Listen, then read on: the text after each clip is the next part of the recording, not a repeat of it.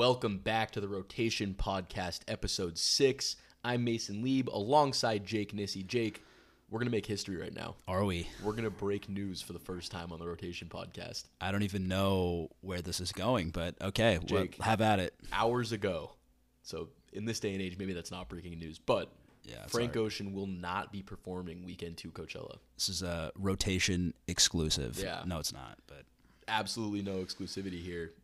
No Frank Ocean. What do you think? Well, I will admit that I didn't know that part before you told me when you came here. I obviously was aware of the debacle that was last weekend. That part I found to be pretty lame, to be honest. You made a really good point about his fandom. Do you want to repeat it?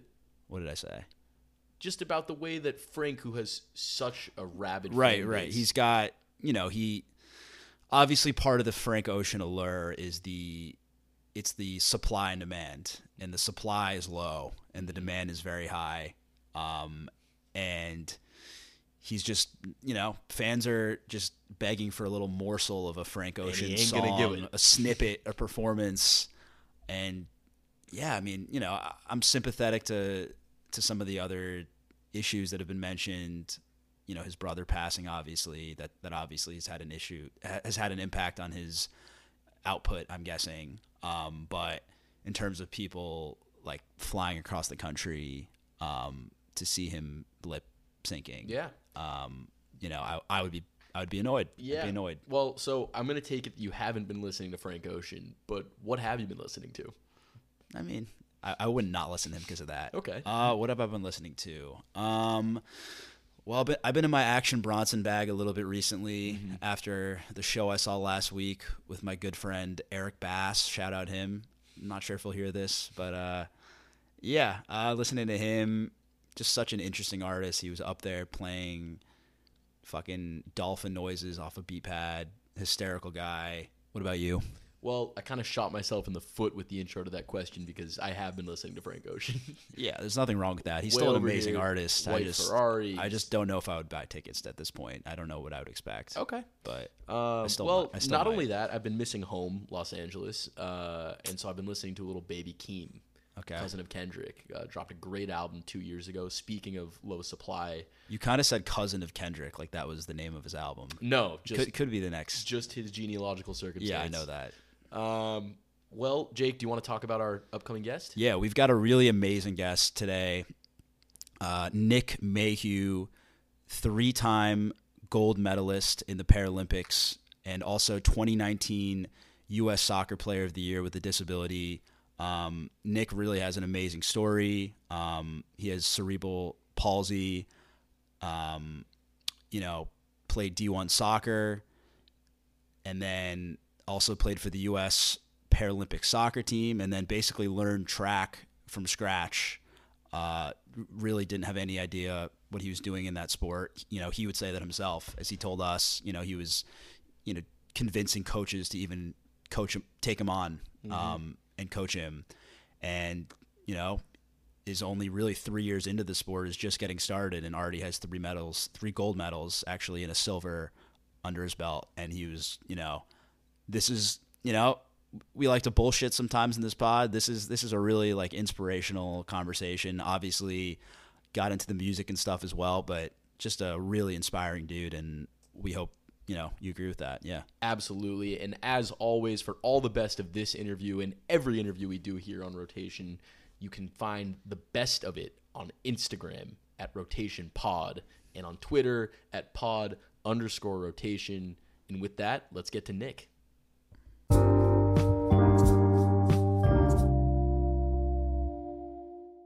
We're here with Nick Mayhugh, Paralympic sprinter, soccer player, gold medalist 3 times. Nick, how are you? I'm doing all right. How are you? Good. We know you're gearing up for Paris 2024. How's that prep all going? It's going really well. I recently just moved out to San Diego, California from Charlotte, North Carolina, where I was training for Tokyo. Moved out here to the Olympic Training Center. Just needed to change the environment. I have a different task now, defending my gold medals. I'm yet to be a world champion, and that's in a few months. So you know, I have a whole bunch of other things I need to do that I've never done before, and I'm just looking forward to it. Yeah, how are you finding California? It must be a big change from North Carolina.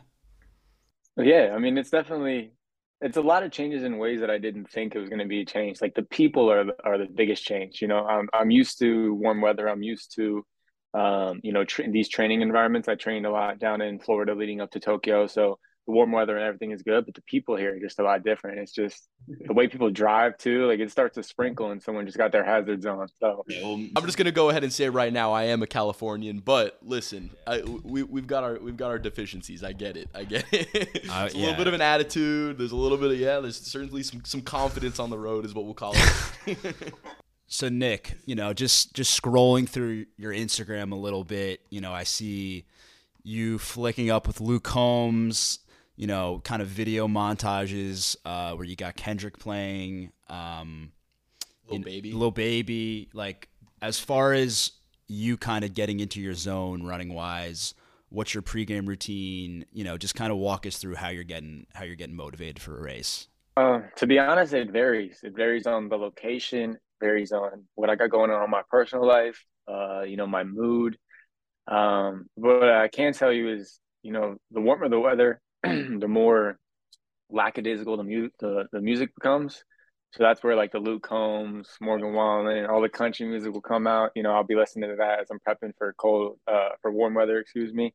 But, leading up to Tokyo, Lil Baby was probably like my number one go-to. I remember Hats Off by Lil Baby was like my number one played song while I was in Tokyo. It was just like when I remember being on the warm-up track, and like as soon as I was like, I would see my competitors and see them warming up, and I just like put that song on, put my headphones on and start warming up, and I was like, all right, like it's over for them.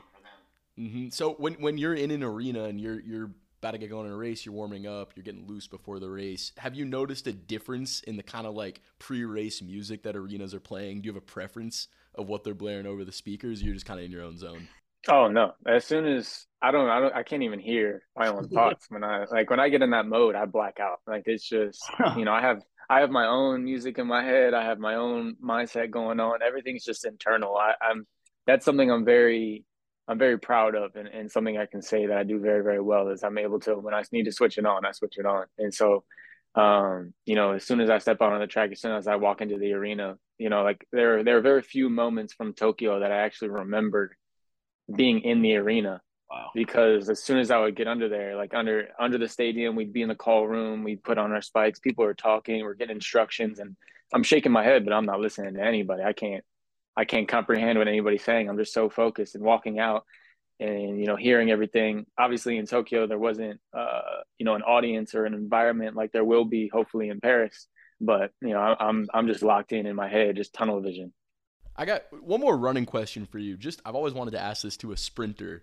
Do you ever just go on long runs? Are you just banging out, 40 yards wherever you are? And if you do go on long runs, do you have like your running playlist? I can already tell you. Absolutely not. There's no, that's the funny thing. Like people were like, "Yo, what's your mile time?" I'm like, "Dude, I don't run anything over 400 meters, and then that's it." No. I mean, that's the thing, and that's what's funny is like growing up, being a soccer athlete growing up, you know, I love running, and I still do, but you know, given my career now and what I do, I'm a sprinter. So I very rarely will go out on a run. But, growing up, I used to always go on runs on the beach. So if I'm by a beach and, you know, it's early morning, you know, late night around sunrise, sunset, get up and go, it calms me down. It's what I'm used to. But other than that, if it's taking away from training, you will not see me on the road. Nothing. Absolutely not. Yeah. It's funny you mentioned kind of switching the music vibe based on where you are, because I feel like, Mason, most of the people we've talked to are like very specifically like, I need to chill out before, or I need to go like crazy. Mason's friend Nick was on. He was talking about like, I need to just like bump Future, just like get crazy. I find it interesting that you're sort of like, if I'm like on the beach, I'm like maybe a little more lax. If I'm, if I'm for a race, maybe it's a little baby then. Like, how did you kind of, I don't know, was there like a trial and error almost of like sort of learning what you like in that regard? Yeah. I mean, I use music as sort of an escape. You know, I can just put on my headphones and, just kind of get into my own world and my own mindset of what I need to do. So depending on what the task is, because, there's some track meets that you go to, and you don't necessarily, the goal isn't to win, you know, you're going there as using it as training. So, you know, track season is a long season, you know, it just started, you know, last month. So what, March, and you know, I'm going to be running through September. So I'm not expected to win every race. I'm not going to try to win every race. You know, there's certain things that I try to tailor it to, and you know, music is, I use it sort of a tool to get me in that mindset of like, okay, because you know, if I'm listening to some hard stuff, Lil Baby or Future or something, that I'm going out there trying to be a killer on this, like I'm trying to win the race, it's going to be a different vibe than if I'm trying to just get out well and then, you know, coast through the rest of the race. So if I don't need to be that dog, angry, you know, the pit bull type, I'm gonna kill it, that killer type every time. So I kind of like to kick it back, and you know, there's always like those moments where like Giveon, Billie Eilish, that like slow vibe. That's what I mainly listen to off the track. Like every time I get my Spotify Wrapped, like it's like Billie Eilish is like up there at the top, like that sad boy type vibe. But that's just. I just love it. That's what I vibe to. I think, you know, we've both been known to be sad boys at some point or another in our careers. Yeah, yeah. You just said something though that was pretty striking to me, like going into races that you know you're not going to win. I mean, what is that for someone who's mostly ignorant to the track and field world? Like, what is that like that you just know that this is just a practice run and you're, you know, maybe you get your ass whooped that day? I mean, it's very, being a disabled athlete in a fairly more able-bodied sport, you know, there's not a lot of opportunity to compete against other Paralympic athletes, especially Paralympic athletes who have my same disability. Very often it's very selective in terms of whether it's like a Grand Prix or, you know, the Paralympic Games or World Championships or Pan American Games. There's very few international competitions that I really get to compete against these guys. That I am competing against at the Olympics or the Paralympics, and a majority of the time I'm running against, you know, Division I athletes or other pros or, you know, guys that have been doing this their entire life. So, you know, and although I'm very competitive and I'm never okay with losing, you know, especially coming from soccer, you know, you're expected to be at your peak the entire season. You know, you have to be your best every game. But in track, you're trying to tailor your season to peak at the right time. And that's something I've very humbly had to learn. And, you know, I remember my first race, like I was walking on the track, you know, like, I got this, I'm going to go out there. It was at High Point University down in North Carolina. And I was racing against all these other college kids. And I walked up and got smoked. And I was like, damn, I was looking at like where I placed, and I came in like third or fourth. And I was like, damn. But then I looked at the time and I was like, wait, that wasn't that bad. I was like, all right, cool. That's way better than I thought I was going to run. And my coach was like, yo, why are you upset? You ran way better than I thought you would. I was like, because I lost. And he was like, dude, these kids have been running track for 17 years. Like, you've been running it for like 6 months, bro. Like, come on. Like, it's all good. So, and that's sort of now the further I've gone, it's weird to say that I'm only, you know, in year, I guess, two or three. I guess year three now. And you know, I was just competed down at Mount Sac, and there's, you know, pros there that I step up to the line and I'm like, all right, I might not win, but it's me versus me. Because when I get to these big stages, I just know that no other guy that I'm going to line up against can even touch me. So it's just a mindset type thing and training, and something that I've had to really learn, because I'm my own biggest critic and I'm my own competition. And it's just, it's a battle within myself. You know, you talked at the beginning of that answer a little bit with your experience, you know, with disability and cerebral palsy. And I want to just ask you a little bit about what that journey has been like for you. You know, do you view it as a disability?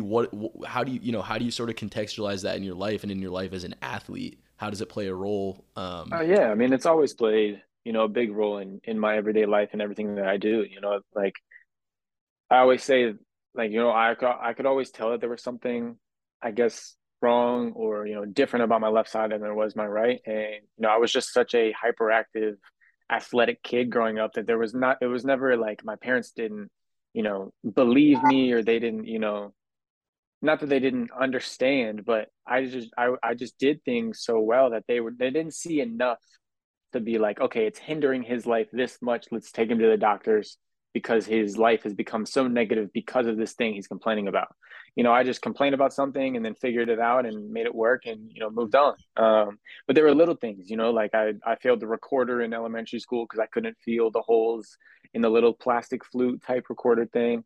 You know, I failed computer class because I can't type on a keyboard correctly because I can't feel the keys on my left fingers. I remember my grandfather, he played jazz the majority of his life, and he tried to teach me the piano, and I'll never forget, he just got fed up and was like, you know, get out. Like, I couldn't play the piano guy. He was getting so frustrated trying to teach me because he grew up on it. It's something he really wanted to instill in me. And I was like, Grandpa, like, I can't feel it. I don't know why. I'm sorry. And he was like, get out. And he's like, enough.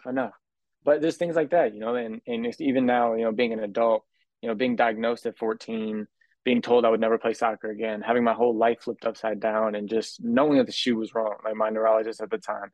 And, you know, just kind of just putting my head down, keeping it a secret for as long as I could and, you know, doing what I knew I was going to do. And that was to be the best athlete that I could be. And, you know, I'm still on that journey and I fight that every day. You know, when I get out of bed, you guys probably don't think about, you know, walking to the bathroom or getting a glass of water, starting your day. But as soon as I get out of bed, the first thing I think about is that first step I take so I don't fall getting out of bed, walking to the bathroom so I don't trip on my left foot. You know, I have to think about the steps that I take to get to those things. So I'm always thinking about it. It's always on the top of my mind, but it's just become, you know, very natural and normal for me because it is my norm. It's what I've lived with my entire life. So, but I've never seen it as something that defines me. I've never seen it as something that like hinders me or anything, nor sort of negative in a way. Like, absolutely, it's on my mind all the time. And I always think about, you know, like, what would life be like if, you know, I didn't have this disability? Or, you know, I've had moments where I'm like, why me? But there's nothing I can do to change it. And, you know, as long as the only real disability in life is a bad attitude. And I've never let my attitude waver based on my disability. I'll never let my disability define me. I'm much greater than that. And I was put on this earth to do way more than that. And that's sort of my mindset and my attitude my entire life. Yeah, I mean, I think that's the perspective that an Olympic champion would have to take to take the path that you have. Yeah, it's amazing.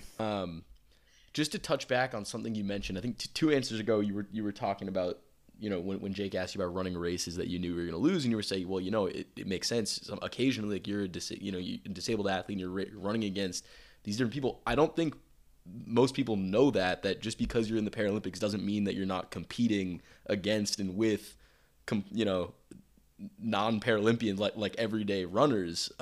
What do you use that as motivation, as fuel? I would imagine that's sort of a motivator in a way. Hell yeah, it's awesome because to the untrained naked eye, I don't look disabled. If you didn't know what you were looking for, because I've been living with it my entire life, because I've seen doctors and physical therapists, and I've trained myself and worked with coaches and my brother and strength coaches, you know, worked with a number of people in my life to basically make it look as normal as possible. You know, a lot of people can't see it. So when I walk out onto a track, unless you follow me on social media, unless you know my story, a lot of these college kids that I go up against and a lot of these pros I go up against don't know who I am, or, you know, that I have a disability. So I'll just walk up and, you know, I walk up and I got my own swag with it, the headband, my tattoos, you know, I have my own track swag on what I've built for myself. But, you know, people come up, see all this, and they're like, dang, all right, like, this dude look corny or whatever he's got. And I'll have people come up to me and be like, yo, like, you got all the drip, like, you got a lot of swag. Like, I like what you got on. I'm like, thank you, man. And they're like, yo, like, who do you run for? And I'm like, Team USA. And they're like, what? And then they don't really understand. I don't really have time to explain it all, you know? And they're like, all right, cool. Like, line up. And, you know, there's some pros and stuff that I'll go out and I'll just beat. And a majority of the time, like, very early on when I started racing, a lot of people had like doubts, you know, and they were like, yo, but you're super skinny. Or like, there's some people come out and be like, oh, you run track, but you're white. You're a sprinter, but like, you're white. And I'm like, and it's just little things like that people will say to me and whatever. And then I'll go out there. I'm like, all right, cool, line up. And then I'll beat them. And then, like, you know, walking back, they just like got me up there, like, all right, cool. Like, I respect it. I'm like, all right, cool. And so it's just little things that I've experienced along my journey. You know, and it's funny to see people's reactions to when I get on the line and they bust out and they're like, oh, they tried. Cause, you know, as soon as I get up on the line, like, we're equal. Like, it doesn't matter what I'm facing. I will never let somebody's mindset beat mine. I will never let you beat me. And whether that's mentally or physically, like, you can be faster than me, cool, but track is more so a mental game than it is physical. And if I line up with Usain Bolt, I'm going to lose 10 times out of 10. But if I line up with somebody that thinks he's going to beat me and think that he's faster than me, and we're right there on the same, mentally I'm miles ahead of him. I'm going to beat him 10 times out of 10. And that's just the way that I go into every single race, even though there are guys that are going to be faster than me because they're just, you know, they're better than me. They're faster. They don't got things they got to overcome. And it is what it is. But I understand that. And it's just fun to kind of see people's reactions and like meet me, talk to me and be like, all right, cool. Like, we didn't know that. Cool. Respect. Yeah. Yeah. Speaking of Usain Bolt, I know you got a bit of a shout out message from him. I think it was after the Olympics. I was still in Tokyo. Okay, so it was just after you won a gold medal or two or three. I don't know at what point it was. You won a lot there, but yeah, what was that like? Tell us about how that came about. That was by far, I've never been so starstruck, and I've never shaked that much in my life. Like, I remember, because after I won the 100. I remember telling Lewis Johnson, who was the NBC reporter at the time in Tokyo, and I told him, you know, in the prelim, I ran out, broke the world record, and I ran it pretty hard. But I knew that I was talking to my coach before, and I knew that, you know, I didn't want to run 100% because I wanted to break the world record again. And at that time, I wasn't very knowledgeable in the world record payouts. So, like, under my impression, they were like, yo, every time you break a world record, you get paid. And I was like, all right, cool. So I'm going to go out in the prelim, break the world record, and then, you know, go out in the final, break the world record, and get paid twice. And so I, like, walked up, you know, went out, did what I did, won the prelim, broke the world record.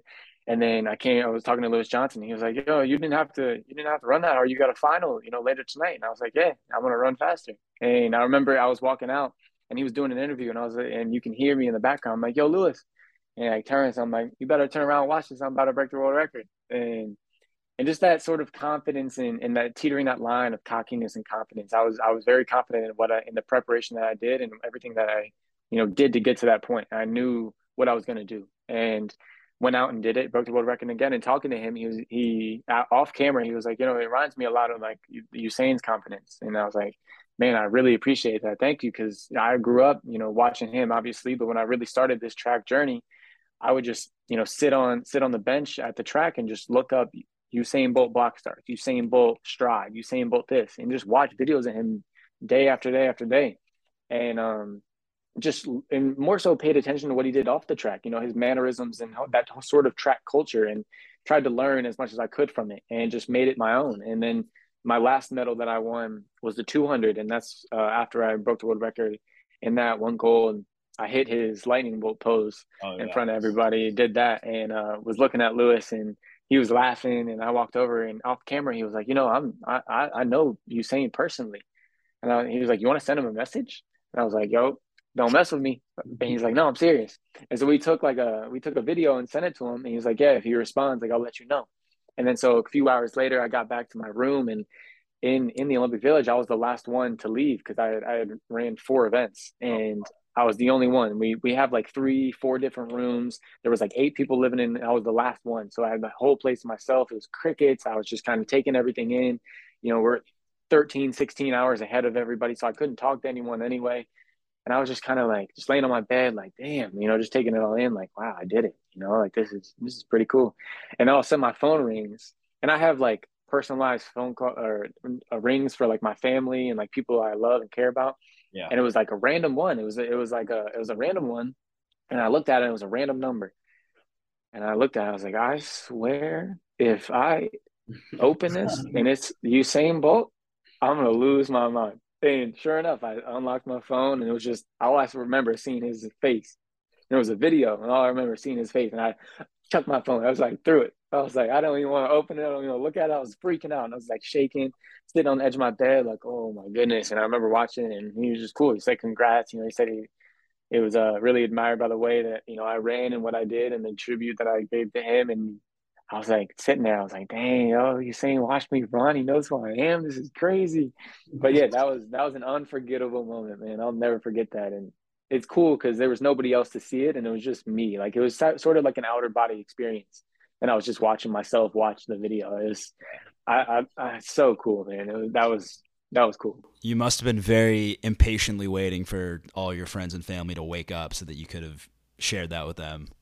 Yeah, I mean, they stayed up as long as they could, but there was a certain point after every race, even that I was like, all right, guys, you know, I love you. You know, I'll talk to you in a little bit. I need to kind of decompress and just, you know, come down from this crazy, crazy high. And, you know, I would just go back in my room and just turn off my phone and take a long shower and just kind of sit on my bed and just relax and just kind of take everything in.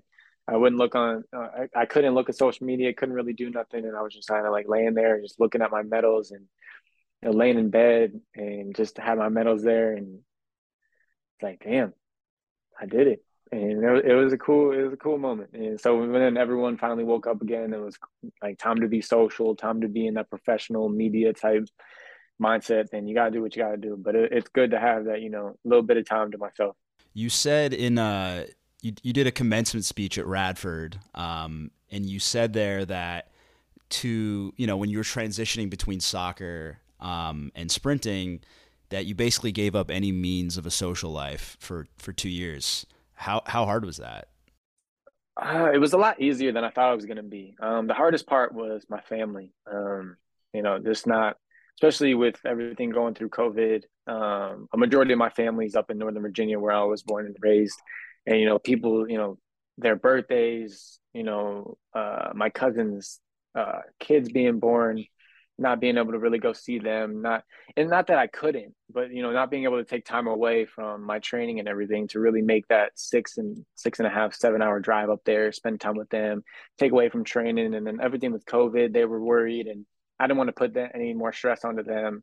And just little things like that, you know, just life moments that I feel like I missed out on, that in my head, I justified it because I knew that it was for a greater good. I knew that they knew that I loved them, and, you know, all that stuff. But all the other stuff was super easy, you know, not drinking, not going out, not hanging out with my friends. It really showed me who truly was there for me and what I wanted to do in my life and my career. You know, the people that stuck with me are still to this day. We're a tight knit, you know, my group.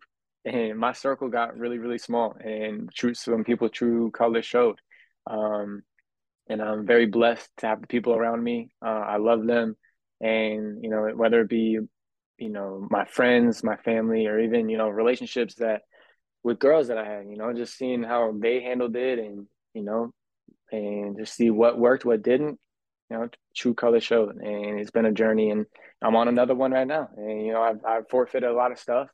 And, you know, I have a goal I need to do, and, you know, things that need to be done, and nothing's going to stop me from, you know, standing on that podium, even this year at Worlds, you know, with 3 gold medals around my neck. And if you're not going to help me or be any sort of positive light in my life to help me get there, yeah, you know, listening to our national anthem, then you have no place in my life, and I'm not going to miss you one bit.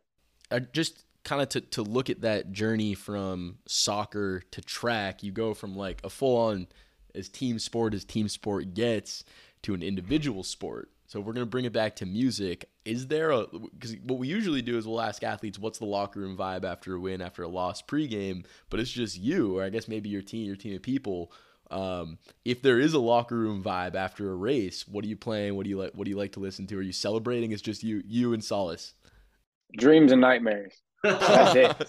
That's it. Dreams and Nightmares. That's my favorite. That's my favorite hype up. Like, anytime I hear that, I'm in a good mood. I think about me and, a few of my best friends. And anytime we hear that, like, there's been a couple of times over the last couple of summers, we always take a trip once a year and to Miami, and we'll go out. And anytime I play that song, it's just like, you know what it is. And it just gets me so hyped, so happy. And I remember it was so funny because, like, it's very awkward going back to the village after you win, because you're going back with your competitors back to the village, and like, yeah, you're all on the same bus. And like, some of them would go out of their way to like wait in line and get a different bus. And it was super, super weird. But like, a majority of the time, like, there were a lot of athletes that, like, you know, didn't really care, or like they didn't have a choice. So they put me on the bus, and I would be like the last one, 'cause I'd have to do all this media, and I'd walk on and I'd see, you know, who came in last, who came in sixth, who got bronze, you know, who got silver, and just walking past them with my gold medal hanging. And it was kind of awkward, but I was just walking tall, like, you know, just like, hey, it's more respect than anything else. But being back there, like, knowing that my music was just blaring. And then I remember there was one time that my headphones died, and I took my headphone out, and it was just silence. And like, I like look up, and everybody's just like, looking out the window, like, kind of sad. And I'm sitting there like, oh no, wait a minute. I was like freaking out, like having a good time. And it's just so much fun. But yeah, Dreams and Nightmares is definitely my go-to. That's the vibe after any race I win, after any medal, Dreams and Nightmares. That's we going off. I mean, I'm a New York Giants fan, but even when I see the Eagles play that, it's hard not to get a little bit of feel something, you know? Hey, bro, I was born and raised a diehard Redskins fan, so I'm right there with you. I don't want to be playing that song. I want to be a fan of that. Can't deny it. Especially when they Eagles, but you can't deny it. And it's such a good song. So just going back to your soccer past a little bit, I grew up playing soccer as well. Not as well as you, clearly, if you got a D1 scholarship, but you know, just kind of a two-parter. First of all, you know, how hard was that transition from playing just in a sporting sense, going from soccer to sprinting? And secondly, you know, it seems like, you know, you got a tight relationship with some of the guys in the national team, Christian Pulisic, Weston McKinney. How did that kind of come about? It was the most humbling experience, first of all. You know, I'll never forget the first time I was in the blocks for track. You know, like my coach threw down the blocks on the track, and he's like, all right, you know, learn these. And I had no idea how to set them up. I had no idea what I was looking at. And I remember I got in them for the first time. And for the first time in my life, I'd never felt so unathletic, uncomfortable, and just awkward.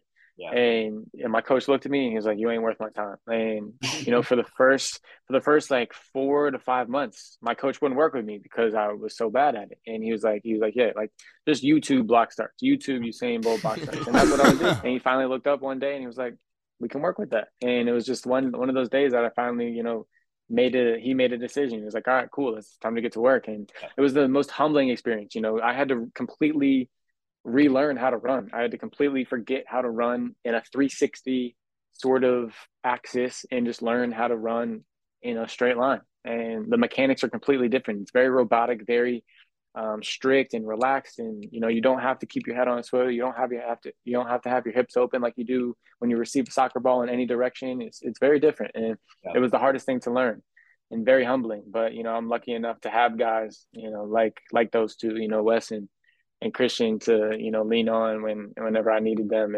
And you know, that those are two cool relationships that I've had, just because we see a lot of things eye to eye in a lot of ways. And, you know, seeing those two guys being at two of the best, you know, in the world at what they do, you know, I was chasing that. And I also wanted to be that. So I definitely lean on them a little bit in terms of mentality. But yeah, I grew up playing against Christian. He played on PA Classics before he obviously went to Germany. Me going through and playing with the DC United Academy going up and like ODP and stuff, I'd always played against him, and we always, you know, would watch each other play or do something. I remember watching him play and do stuff. But Wes, you know, spent a little bit of time out of Maryland, and then obviously I would watch him play down in Texas. We'd go to the academy tournaments and stuff, watching him play.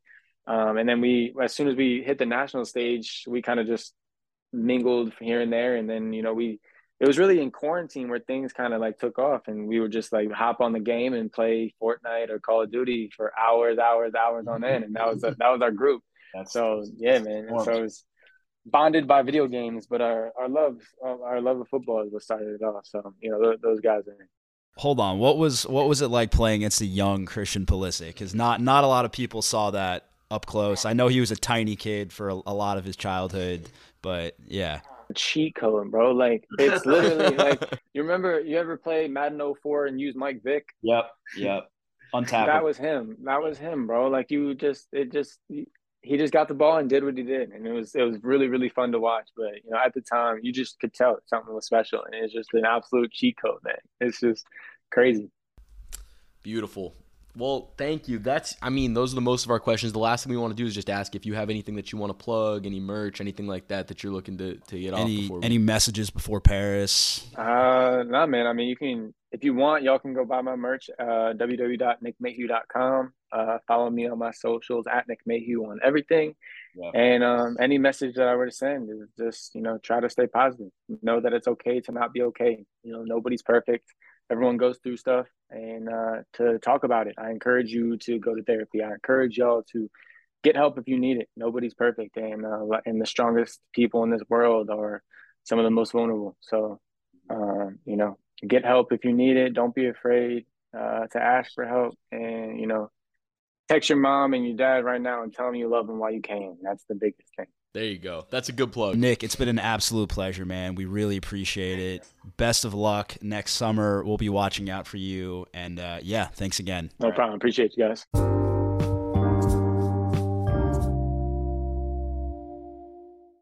Well, there you have it, Jake. What'd you think? Really love that conversation with Nick.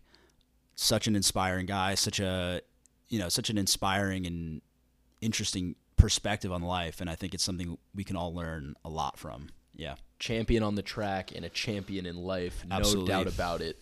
That'll do it for today. Don't forget to follow us on socials at Instagram at rotationpod and on Twitter at pod_rotation. As always, thank you so much for listening, and we'll see you next time.